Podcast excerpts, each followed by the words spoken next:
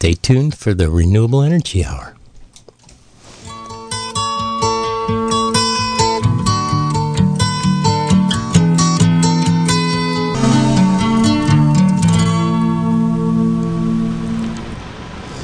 Good evening, Southern Humboldt, Western Lake, Northern Sonoma, and most of Mendocino County. Welcome to the Renewable Energy Hour. This is Doug Livingston, and joining me tonight is my guest co-host, giving giving Alex Aragon a spell, uh, Chris Love. Hey, Chris, how you doing tonight? I'm doing pretty well. Hi, everybody. How are you doing? they're they're they're beaming their answers back at us. Um, yeah. Well, tonight we wanted to talk about uh, one of one of Chris's fired up topics that we mentioned the first time we had Chris on as as one he wanted to address, and and that's something called microgrids.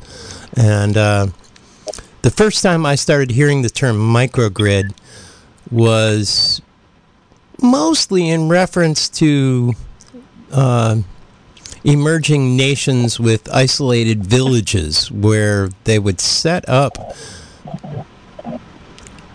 a battery based system that sort of was the master of, of everybody in the village. And, and historically, before that, if you were going to put solar in in an isolated village in sub Saharan Africa, for example, you would have put in a bunch of DC coupled standard single family off grid systems that probably were mostly just running, you know, a couple of lights and a radio. Um, but it would have been very similar to an early Mendocino County off-grid solar system. Um, and uh, they started realizing that you know we could do the whole village with uh, with a lot more resilience with a single battery bank instead of you know some battery banks getting full and wasting their solar power for the rest of the afternoon because nobody was using it. Um, by interconnecting the whole village. And there would be at least one central battery bank and typically a bunch of uh, non-battery utility intertie system uh, inverters, uh, what what Chris calls a PV inver- inverter, uh, what I call a direct grid tie inverter, but an inverter that's designed to operate without batteries, and the the master inverter that's associated with the big battery bank put out a high enough quality AC power that it would fool all the grid tied systems into thinking the grid was up and running. And so, at a much higher voltage than the classic old, God forbid, 12 volt systems, um, could could could share all of their power all together.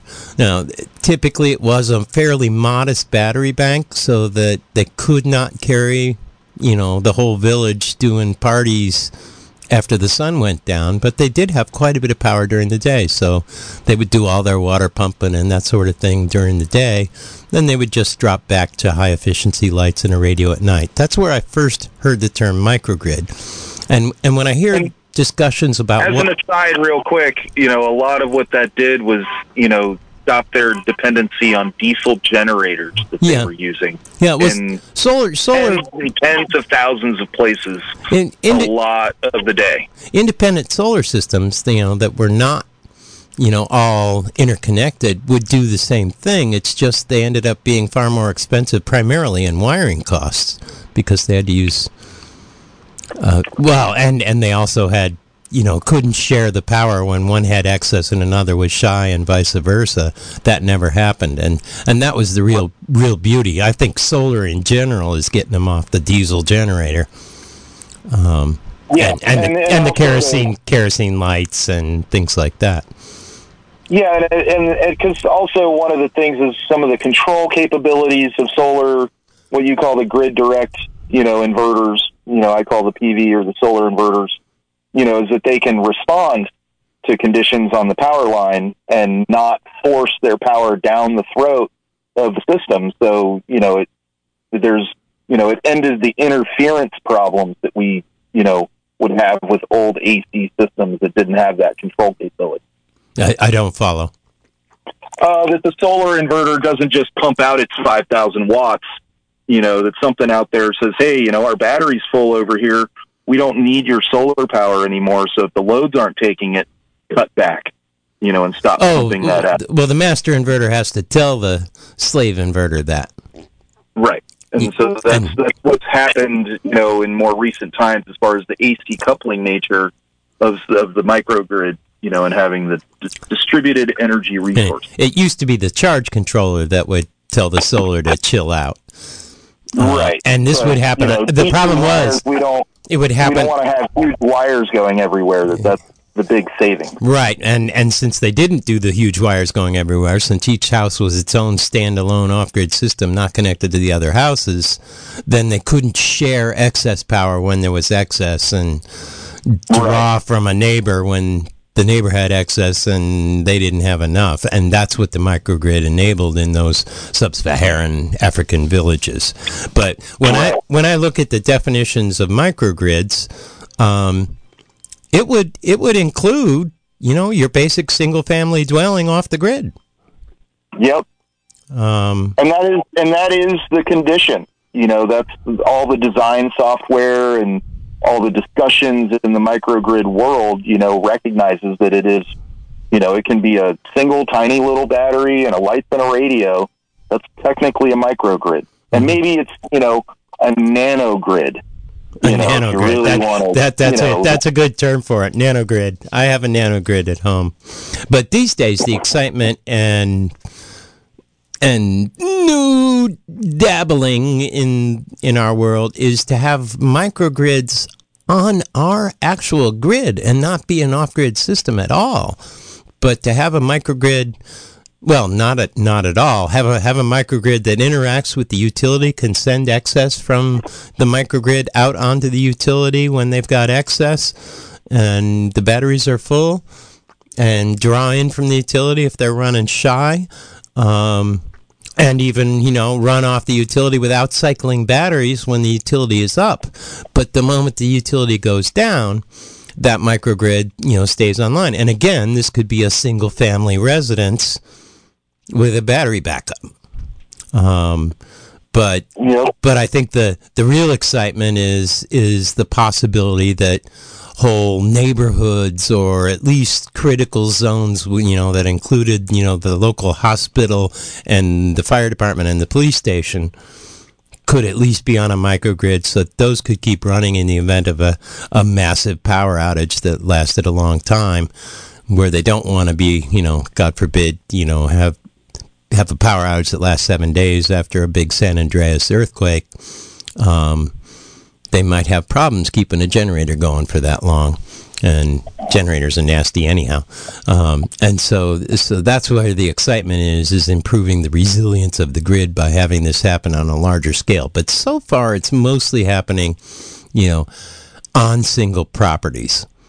Um, the the utilities have been resistant about allowing a local neighborhood, for example, or a small town from using their lines during a power outage, even though they've successfully isolated themselves from the rest of the grid and aren't affecting the rest of the grid, they've been resistant to that. And and there's there was a recent state law that mandated that the big utilities allow this to happen in a handful of experimental situations, and that's going on right now.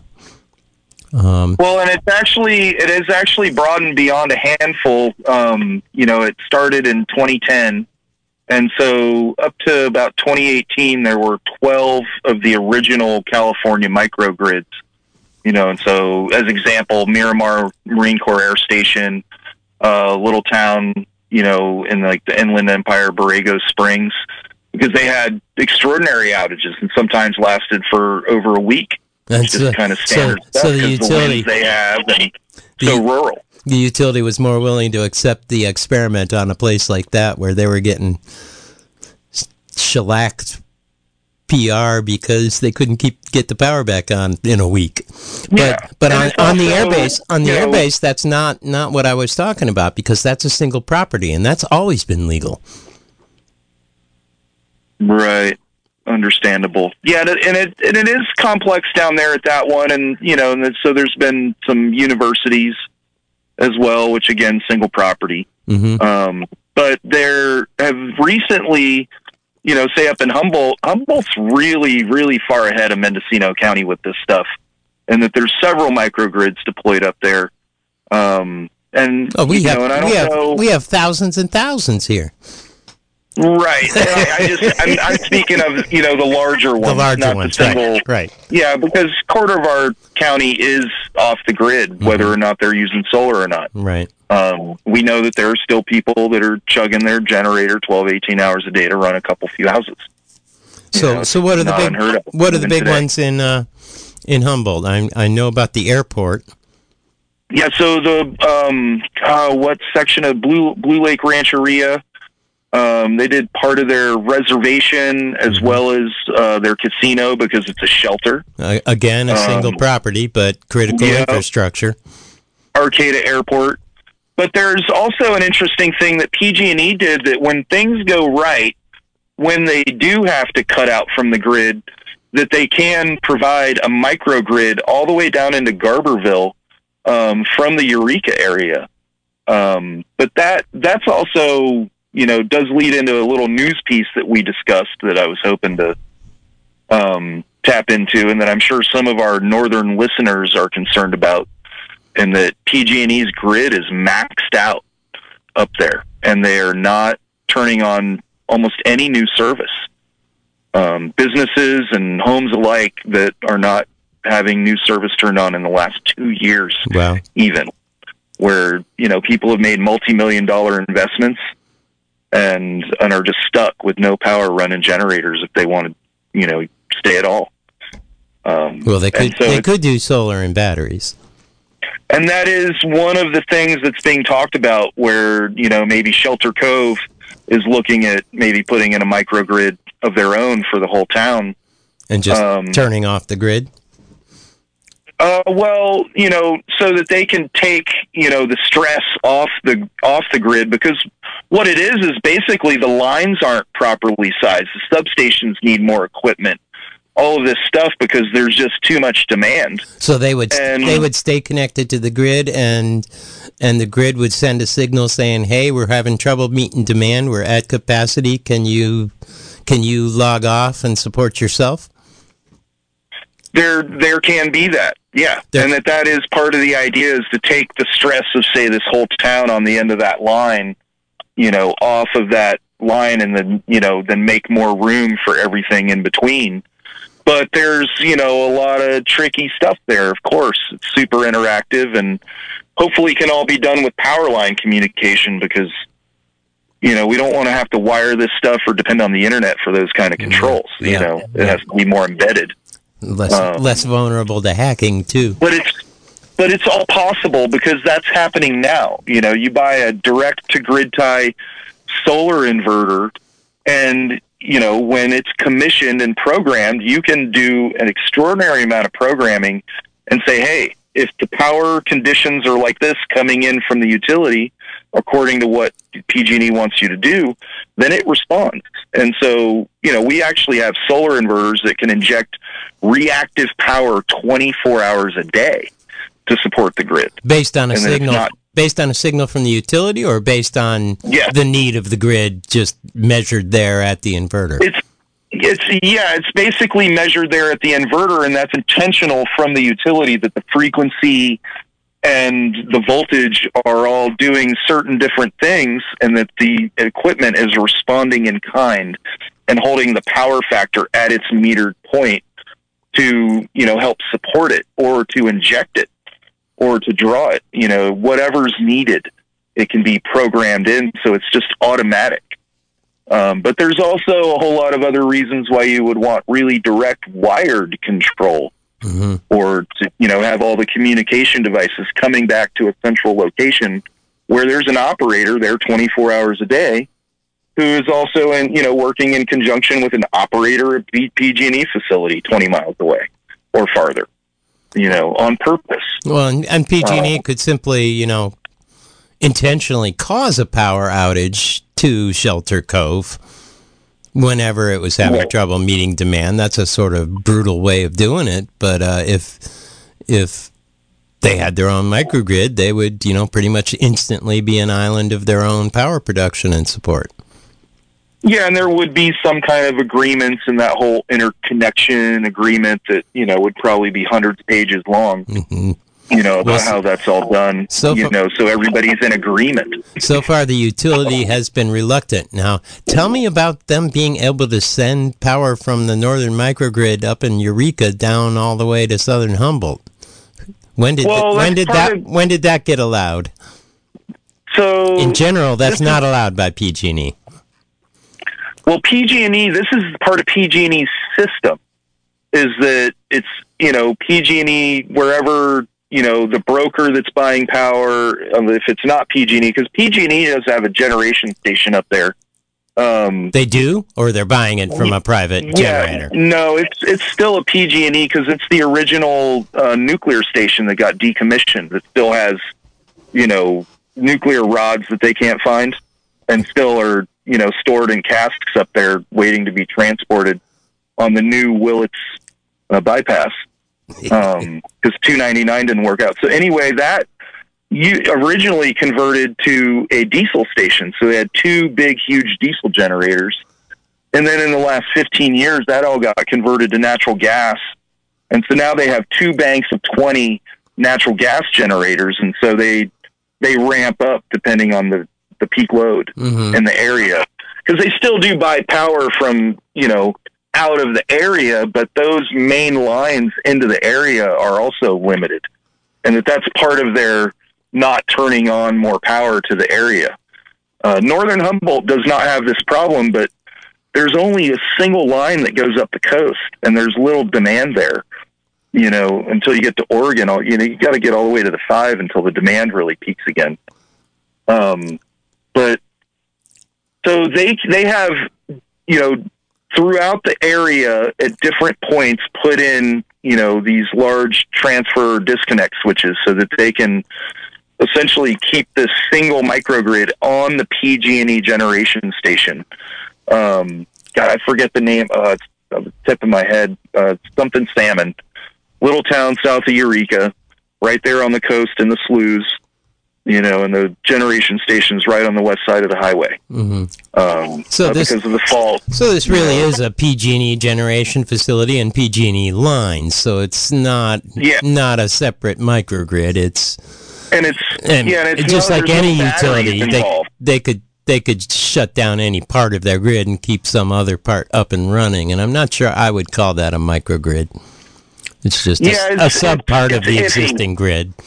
It's iffy because there is not a storage system involved. Mhm. You know, it's Right. just live Right. generation responding to the loading on the lines. You know, hmm but there's you know there's some potential there that people could take advantage of that. But yeah, it's it's pretty serious up there that you know people are going to have a hard time getting by without doing something serious on their own in, in all likelihood and you know hopefully some of the neighborhoods can get together because that's one of the beauties of it is when the people can get together and find their own internal regulatory structure of how to manage it and get revenue grade meters placed in all the right spots that are theirs, not PG&E's meters, hmm and so that people don't feel like they're cheated or Right. whatever for whatever they put into their you know local microgrid. You know that when people can do that, just like they do with their their roads up these private roads and such, and find you know that that balance, then you know they can very likely get approved to get the right transfer equipment placed by PG&E. But that's the expensive part Yeah. because PG&E is going to very likely, you know, install that, or it's going to be a whole other kind of facility you've got to build on private land that then they'll bring their lines to. And it's a big kind of reconditioning if it's not new construction, where if it's a big subdivision, it's it's almost becomes obvious to consider instead of deploying battery systems at 120 homes, hmm put in just put in a big nice Dynatech commercial grade battery inverter that's like 98% efficient you know as far as the solar and output to the grid and you know much higher efficiencies on the battery side than the normal residential grade stuff which kind of tops out at 94 96 and You know. and that's pushing it. But if and if the Yeah. developer owned his own distribution network within the development, PG&E, could, PG&E couldn't say anything about it. But in the meanwhile, PG&E says no, that's against the rules, except for the few places they've been mandated to allow this sort of thing as an experiment.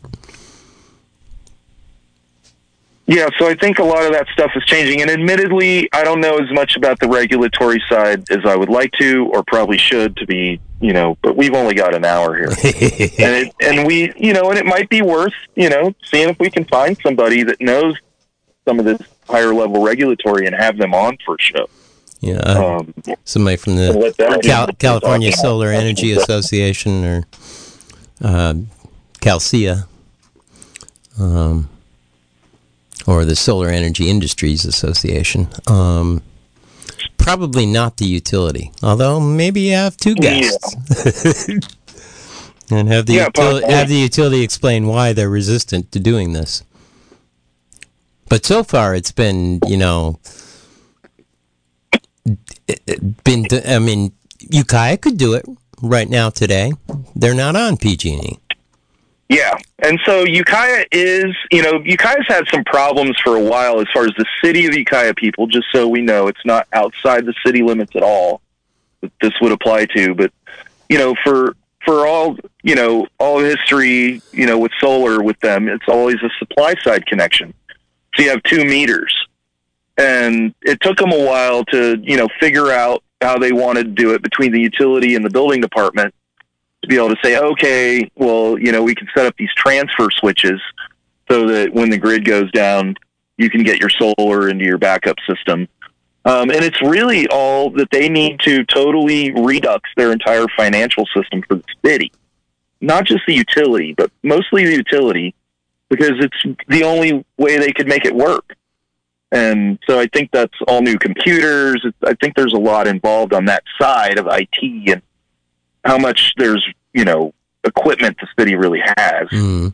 you know to be realistic and it's not like la or anything but it's still you know the administration for you know 16,000 plus people so you know once that's done then solar will just go to 1 meter you know so people can do the normal load side connections or Well, they You know, could, they could have done that. single meter They could have done that way back at the beginning. It was a policy choice. Yeah, and I think it had to do with you know the way their financial structure was set up. At least that's where it's rutted now. How, But- how, how was it financially? working on it. Uh, it, it has to do with their financial software and the structuring with the city. I, I, I don't have the details, but I spoke with the director's office at one point about this and that they were lamenting it. You know, and that it, I think it came before the current director by a long shot hmm because Mel Grandi's made huge changes, leaps and bounds, improved Well, you know seems, everything in the city. seems to me that, grid. that requiring two meters, one measuring the solar overflow and one and measuring. it's not even the overflow; it's measuring all the. Oh solar. yeah, all the solar going out and and giving you a credit for that. At least it's a credit for what they would have charged you for it. Um, and then it turns around Yeah. and comes in through your meter, and you get charged for it if it's not an overflow. Um, but it seems to me that that's a greater accounting costs than Yeah, a meter that simply spins backwards. So I don't understand where there was a financial advantage in requiring that. Yeah, I don't think it was an advantage. I think it had to do more with the administration and the software that they had, just structures that was in the city and protocols, policies at the time. The decisions were made, and so you know I, I don't. it's, it's gonna change. It's just a matter of when that comes. And you know, this is this is a conversation I had with them two and a half, three years Yeah, ago. they they could have done know, what PG&E was doing 20 years ago. because it was making it really complicated for people to have battery systems. You know, it's costing thousands of dollars more to Yes, you know deal yes. with the transferring and control structure necessary to do it and fit their financial need. You know, and and, and I'm using that in a broad term of partic- like the the accounting, Particularly on on an AC coupled system. right? You probably could Right. have snuck through with a DC coupled system. But, but And you, and you may have had to have listened to our show two weeks ago to know what we're talking about when we say AC coupled and DC coupled. But the vast Yeah. majority of multi facility microgrids are AC coupled systems. And I do know that the city of Ukiah is more than toying with the concept of setting up some kind of a microgrid for the city, and that it really does depend on them acquiring some land outside the city in order to put in a really substantial local solar array. Yeah, yeah. And that that was one of the things that was put to me. It was like, well, if you can find somebody that wants to give us 10 acres, you know, then we're off to the races. But they need some acreage God, to seems, actually make something happen. seems like somewhere on that floodplain would be. Yeah, and it's just you know up. it's it's it's an iffy thing because it's conversion of farmland. Yeah, yeah. You know, and so that's a hard thing. But you know, there's maybe some way to integrate that because you can't. Well, they're tur- they're You know. they've been converting pear orchards into shopping centers for forty years. Right. Um, and Ukiah's now got its water fixed, so they're building all kinds of stuff these days. Yeah, yeah. Um, anyway. Well, they could easily do some little sub neighborhood or a couple of sub neighborhoods within the city to experiment Mm-hmm. with the idea. You know, that covered you know the police department and the fire department in one, and and the hospital in another, and Yeah, and maybe some little residential areas where there's a couple of those open lots that's all nice and sunny when almost everybody around it has trees where maybe they're on the same line and everybody on that block could get together, you know, and put something in because maybe none of them have solar. Because for all, you know, Mendocino being kind of the solar capital for 20 some odd years or more, now you look at Ukiah, there's really not a whole lot of solar deployed. Well, that's You know. that's largely because it was a municipal utility, and the price was so much cheaper for the power compared to PG&E Exactly. that that it, you know, didn't have the return on investment that it did on PG&E, where the price was twice as much. Right. And now they just got their first rate increase in over, I think, 22 years. What are they up to? Fourteen cents. Um, I, well, now they do have a tiered structure and um, and also time of use. And so I think it goes down into 13 and a half, but it goes up to, I think, 18.3. but that's still just, Still a drop in the I bucket compared to PG&E. yeah, it's like 50%. Yeah. and you look at the bills and it's like, well, you guys, yeah, don't move. Because I mean, a lot of and a lot of Ukiah's power is the geothermal plant. hmm You know, they've they've increased their their take on that as much as they could as it's opened up, just like Sonoma Clean Power. Yeah, has. Sonoma Clean Power has You know. bought a lot of that. yeah. And now Sonoma Clean Power's in Mendo, and they're probably working with Ukiah as well. So, you know, Uh, it's, it's I don't. I Working don't. for everybody. I don't think Sonoma Clean Power reaches into Ukiah. Well, they don't reach into Ukiah, but they're probably part of the whole pool of, you know, who can trade power with who, you know, based on different Ah, times yeah, and what's yeah. available. That they're all, you know, they know each other for sure better than any of us know them. Yeah, yeah. Um, they're in the same business, and so, you know, anyway. Um, So where do the, the micro. Go ahead. I was going to ask where do you, where does it go from here? Um, We- we- I mean, maybe open up the lines and let people ask questions and help take the conversation somewhere because we could spiral off in so many different directions with this, and that really into- the microgrid concept is kind of like, oh, we built the first telescope. We can see something so much more than we've never seen, and that there's this is a major change in what we can do for the next 40 or 50 years to go from what we used to call dependable and then we realized we could make it even better and we called it reliable. And then, as you mentioned earlier, resilient. hmm And that in the microgrid world, you know, you, you can't call it resilient if you don't have 98 to 99 or better uptime. And that that's just because still 1% of the year is 87 hours of outage, you know, or more. Well, I, So- I I remember a statistic from about 20 years ago that the average total annual power outage duration cumulative for the entire year of the average electricity receiving facility including houses and factories and everybody was a half an hour a year. Now, that said, somebody in Fort Bragg who just had a two day power outage says, "Psst, not me, but, but that means that Right. most of the grid, you know, was way less than a half an hour. Yeah, and our year. rural neighbors around here, you know, are talking five, ten, fifteen days Well, a you- year, depending on the winter. Yeah. Well, you you prompted somebody to call in, so let's pick up this call. Hello, caller. You're live on the air. Are you there, caller? Hello. You're live on the air. Is that me? That's you. What's up? Yeah, I'm here. Oh, okay.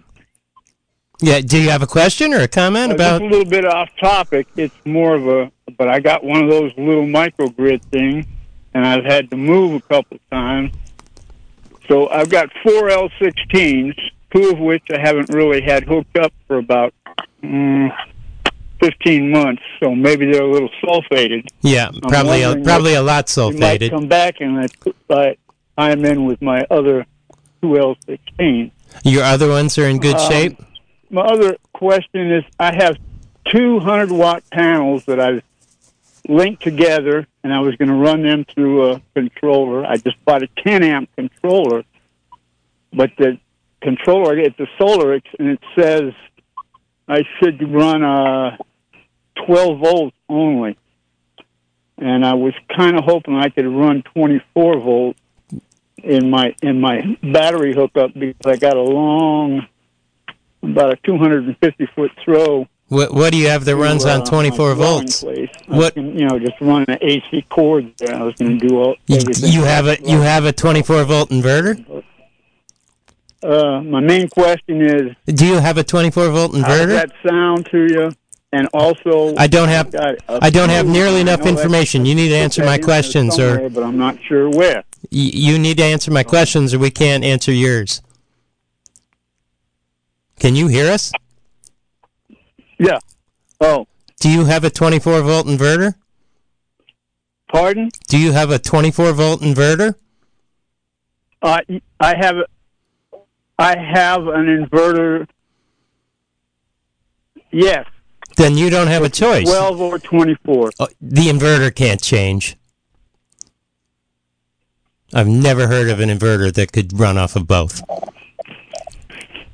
Your charge, Now, charge controller. the charge sure, controller could, maybe. but do you, Well, do you have an inverter? Do you have an inverter at all? Really? Do you have an inverter? That Yeah. hooks up to the batteries and then makes power that you Makes- could run your blender or your refrigerator on. Makes AC Yeah. power. And what voltage is it designed to run from? That's very specific. No, I'm not trying to. Um, it says fifteen hundred. It says thirteen amps, fifteen hundred watts. And what Right, but it has what a what DC DC voltage? voltage. Is it 12 volt or 24 volt? Or 48 volt? My guess Um, my guess is it's made for Well, 12. It's made I for remember reading it. It said either twelve or twenty-four. I'm highly skeptical on that. Your charge controller might be able to do that, but I've never heard of an inverter that could do that. So my guess is your inverter is a 12 volt inverter, and you don't have a choice. it's a, it's it's a it's a Samlex inverter. Yeah, so it's definitely 12 or 24 volt or 48 volt. And probably 12 if you've only been using two of your batteries for a while. Yeah, if you if it works on two L16s, that means you have a 12 volt inverter. I'm pretty sure, which means you don't you don't have a choice on 24 volts. Unless you get another inverter, which doesn't And- sound like a good idea Okay. right now. And I'm also I'm also nervous that if you're on a 12 volt So volt what should I system, do with my other two L16s? well, my guess is they're already fishing weight. Yeah, they they can't sit around for 15 months without a charge and do very well. I mean, there's a Okay. chance they could be revived, but you'd, you'd have to spend at least $100 to get a device that might recover them. Might recover them. And Yeah, and even and even only par- partially recover them. They're not coming back Yeah. to full which juice. would probably, you know, help ruin the two other batteries. Exactly. If, if you put them in tandem with your other batteries, you will you will hurt the other batteries. Yeah, those other batteries will always be trying to charge the bad batteries, and when the system is charging and trying to say Uh, give it 15 volts, the one battery will be at 16 while the other one's at Yeah. 10. And it's a really bad scenario for batteries. You just cook them to death every single day. So my my guess is Yeah. you need to haul those to the metal recycler. Um, and Okay, Yeah. I'll hook it up as a 12 volt. I don't think you have a choice. I think your inverter was made Yeah. for 12 volt, and if you wired it up for 24 volt, you would have fried that inverter too. Yeah, Samlex does not make any inverters that can do multi battery voltages. I've never heard of anyone who Okay, could. so my other my, Right, I agree. I'm just saying specifically, without a doubt, Samlex. my 100%. other question is wh- wh- where do I put the fuse? Oh, many fuses. Yeah, before and after Legally- every, every source and load. Legally, you need a fuse between the solar and the charge controller. On you need a fuse between the charge controller and the battery. This could be a DC rated circuit breaker. Um, Yep.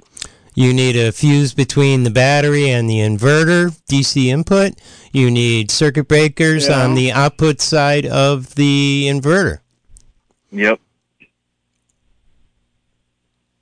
And I'm also nervous that your charge controller is not big enough. Do I put the fuses on the positive line or on the negative line? Well, you should be Uh, you should be bonding the negative uh, battery, um, you know, the negative in the DC system to the grounding system, making it your neutral, and that makes the the positive you're hot. If you don't, Okay. you have to put fuses in both the positive and negative. But if you bond the negative to the grounding system, Well, That- technically, the code changed to be positive and negative for any standard grounded solar DC coupled solar system. That is new, but it's Say- very hard to find those breakers. say it again. Uh, technically, the code has updated that now the standard grounded DC coupled systems break the hot and the negative Well, on the solar sig- side. on the solar side. Oh, because because And- it's isolated. Well, that that would be with a with a pulse width modulation. I mean, sorry, with suggestion is that I get a larger controller. I was worried your controller's too small. I'm wor- I'm worried that you got you've got more than 10 amps of uh, of solar panel. So what if I get? Yeah. Yeah, because if your charge controller is not made to run at a high solar voltage to make the low battery voltage, then you can't put those modules in series and just have two wires coming out. You have to parallel them. So then that means you're adding the current rating of the solar modules, which means that 10 amps might be too low. Just, you know, what is the solar characteristics, you know, Uh, okay. Well, what I did is I tied the solar panels together. In parallel or in series? Did you connect the positive to the positive and the negative to the negative?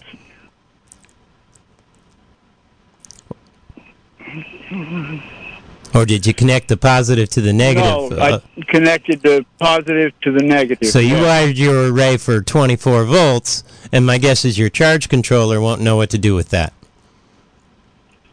Well, yeah, it'll it'll probably know what to do with that if it doesn't fry from too high of a voltage. It will Right. it will act like you only So have it'll act like you only have one solar panel.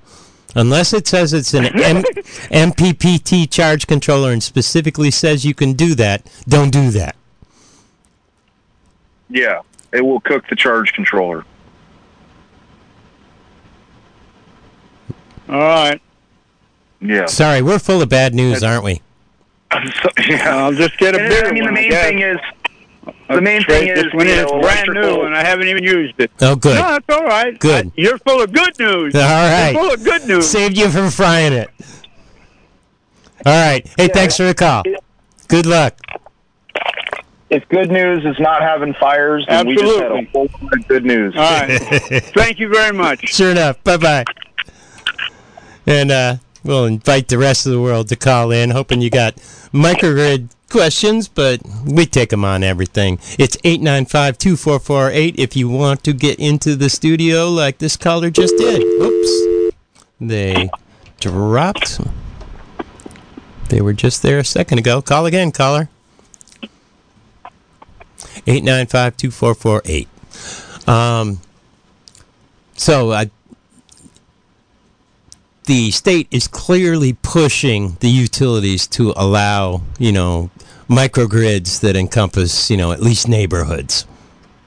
And uh, you know they're not required to do that everywhere yet. They've they've mostly just been required to do that, and I called it a handful of situations. Um,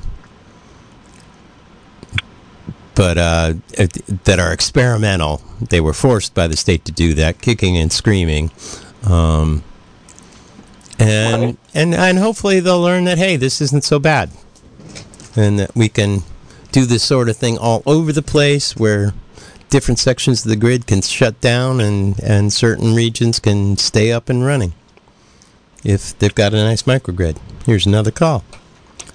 Hello, caller. You're live on the air. Hey, Hey. Uh, my name's John. Hey, John. Appreciating your show. And uh, yeah, I just got a question. Um, just trying to find out uh, what exactly can be for a small home. Just you know, a handful of lights, um, a refrigerator, nothing fancy. What size of system can we use for something like that? Oh, somewhere between a thousand dollar system and a hundred thousand dollar system.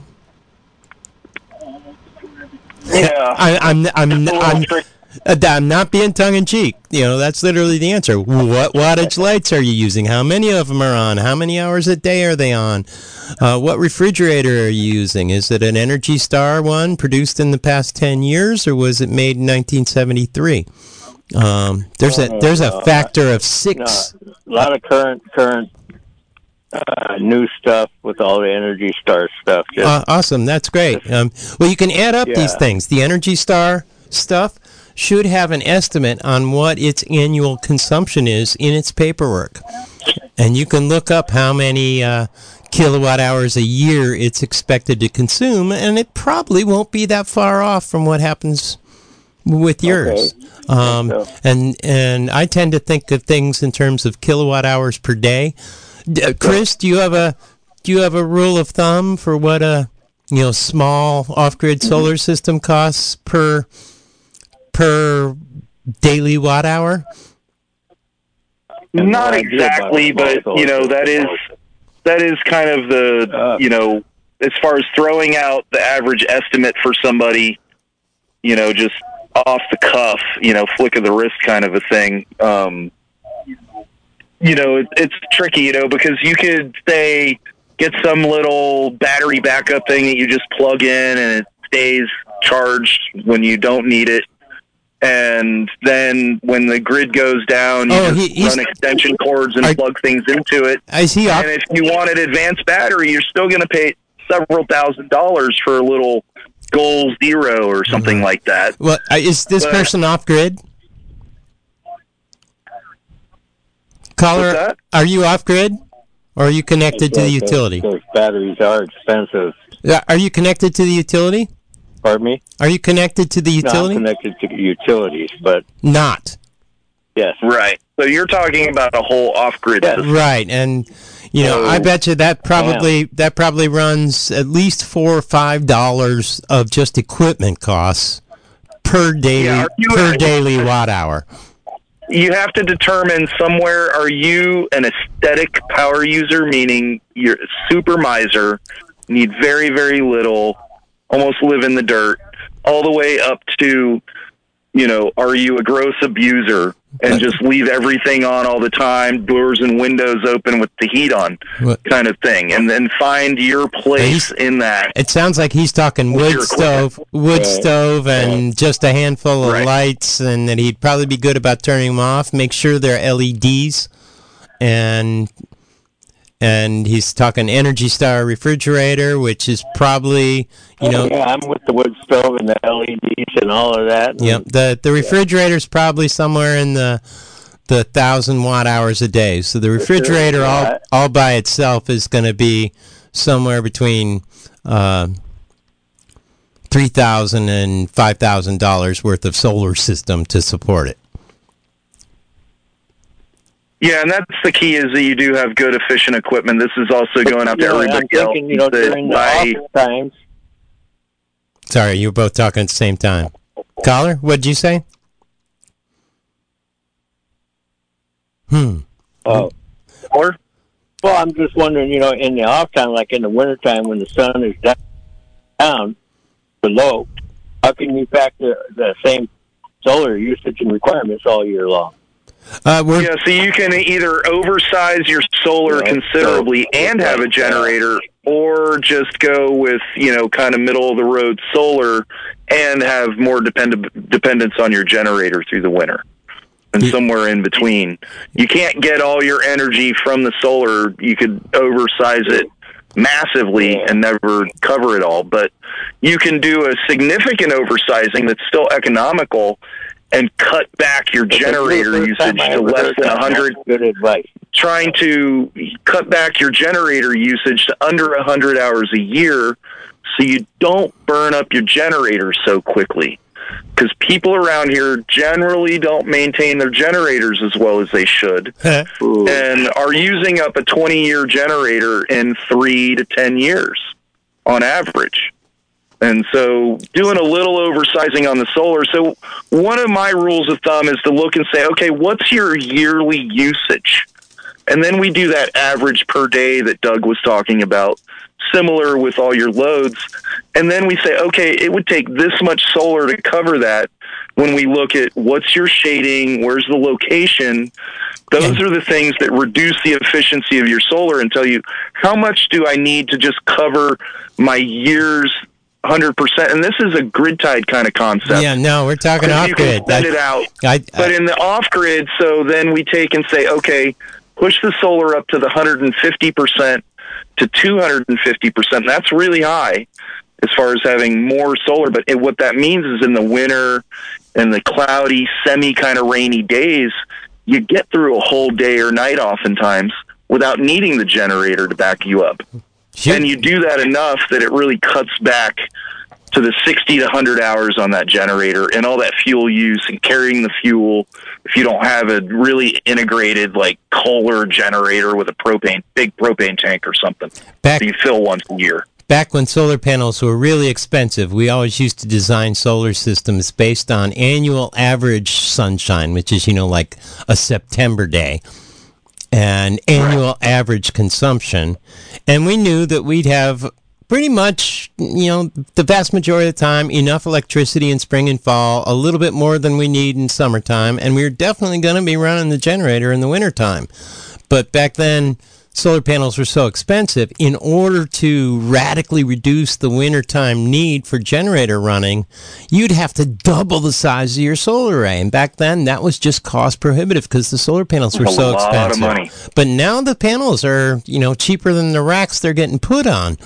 And Yes, uh, the racks, the ground mounts have gotten really expensive because of the Yeah. steel and aluminum.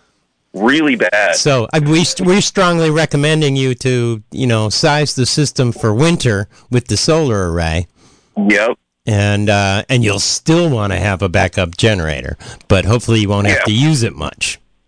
Yeah, and one of the things I found is you find your lowest Okay. sun month and find out, you know, how much power you really have in that month to get try to get your solar to cover cover 60 to 80% of that.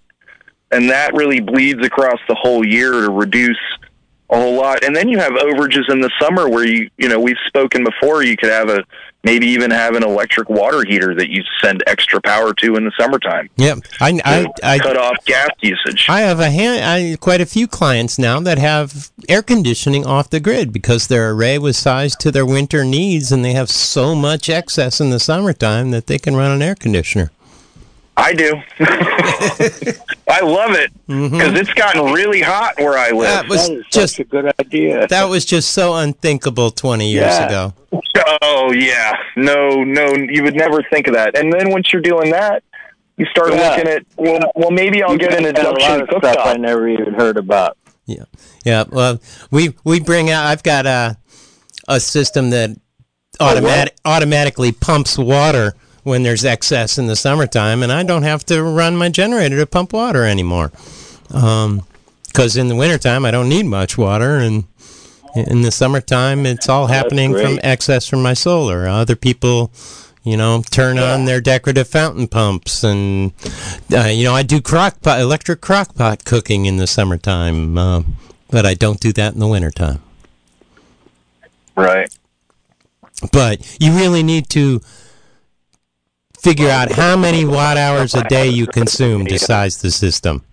And Yeah, that I would say one of the most critical things that should go out to everybody is the most important thing you can do before you decide to move forward on an off-grid whole home system is to do a very very detailed load calculation and get really honest with yourself because another problem that comes up is once people get their power system worked out, they start using more power. they had more, They right? get comfortable Well, certain and things. so then that that can undercut the design points that you made and built upon and then change the resiliency of your system Wow. and what you can expect from it Okay. well, and, and so, so and some you have to some be really honest with the self some things you can plan for. You can plan for Yes. easy expansion, but what a load Exactly. list what a load list typically consists of is a list of every single electrical consuming device you plan on having in your home, what its running wattage is, and maybe standby wattage. Sometimes devices have Right. more than one mode,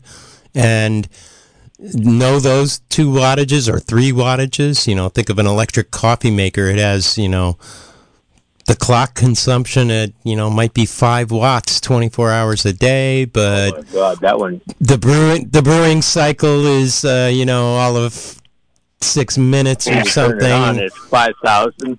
Uh, no, it's typically only about 900 watts when it's brewing. And that's only about 10 minutes a day.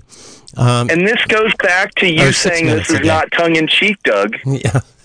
I had a client who they had already bought some equipment. The original installer disappeared to another state. We came in to fix this system, and the whole reason this all started was because the the generator would turn on because they were brewing their coffee in the morning in the fall time during hunting season, and he was pissed. And we ended up they built a whole new power shed. We reworked their entire thing because we got them to think about it so that they could plan for the future and not, you know, if they had to make any changes in 20 years, pop out the inverter, pop in a new one. That's it. Or pop out the battery, pop in a new one so that there's no more structural changes to their system. And they did. They threw out $90,000 Ouch. and they and they already had a whole bunch of equipment, but it's a large system. You know, we're talking a 24 kilowatt inverter system and a big, you know, 80 kilowatt hour battery and a whole lot of big stuff. You know, so it's just important for people to give it that planning phase and really think about it. Every dollar you spend in your system will go farther for you. You know, the more time and thought you give to the real critical details, you know, not to overthink it, but to severely don't underthink it. Yeah. You know, it's da- it's dangerous. There's real money involved here. Hey, thanks for the call, caller. We got to run. Um, so I'd still like to give uh, Jamie Roberts a couple of minutes to take over the captain's chair. So we usually put on a little music. You got any last things to say about microgrids, Chris? Um, I I They're think coming. it's a real big thing for the future. They're You know, coming. there's They're really coming. no stopping it. And um, I I think the the utilities are seeing the writing on the wall, especially the investor-owned utilities, and this goes back to I think we agree it is almost morally indefensible to have an investor-owned utility at this point Yeah. in humanity's reality on this planet. Yeah. That You, that it is you it's, it's socialist. You socialist. I mean, you could call it that, but you look at the reliability of all of these rural Electric electrical cooperatives. cooperatives and all. There's mm-hmm. where are they? Where are they in. Oregon starting fires with their the money they took from the WPA back in the 50s? They're not because they take care of their equipment. Yeah. They take care of their people. They reinvest it into the people. That's why Ukiah max 18.3 cents of the kilowatt hour. And and So I, I think it's there's something here, and we really got to look at it. and and the legislature's pushing them that way. So hopefully it'll move Yeah. quickly. All right, let's let's uh, check out and say goodnight, and we'll we'll be back in two weeks after after after we missed out on the pledge drive. Yeah. But just Thanks, everybody. just in case you were waiting to call in with a pledge during pledge drive for this show, consider calling in or, or getting online and making a donation and mentioning the renewable energy hour so they know people listen to us. All right. Good night, everyone. This has been a production of Mendocino County Public Broadcasting, KZYX Philo 90.7 FM, KZYZ Willits and Ukiah 91.5 FM, and Fort Bragg at 88.1 FM. You can find more content like this on our website at kzyx.org and consider donating by clicking the red donate button in the upper right corner. Thank you for listening.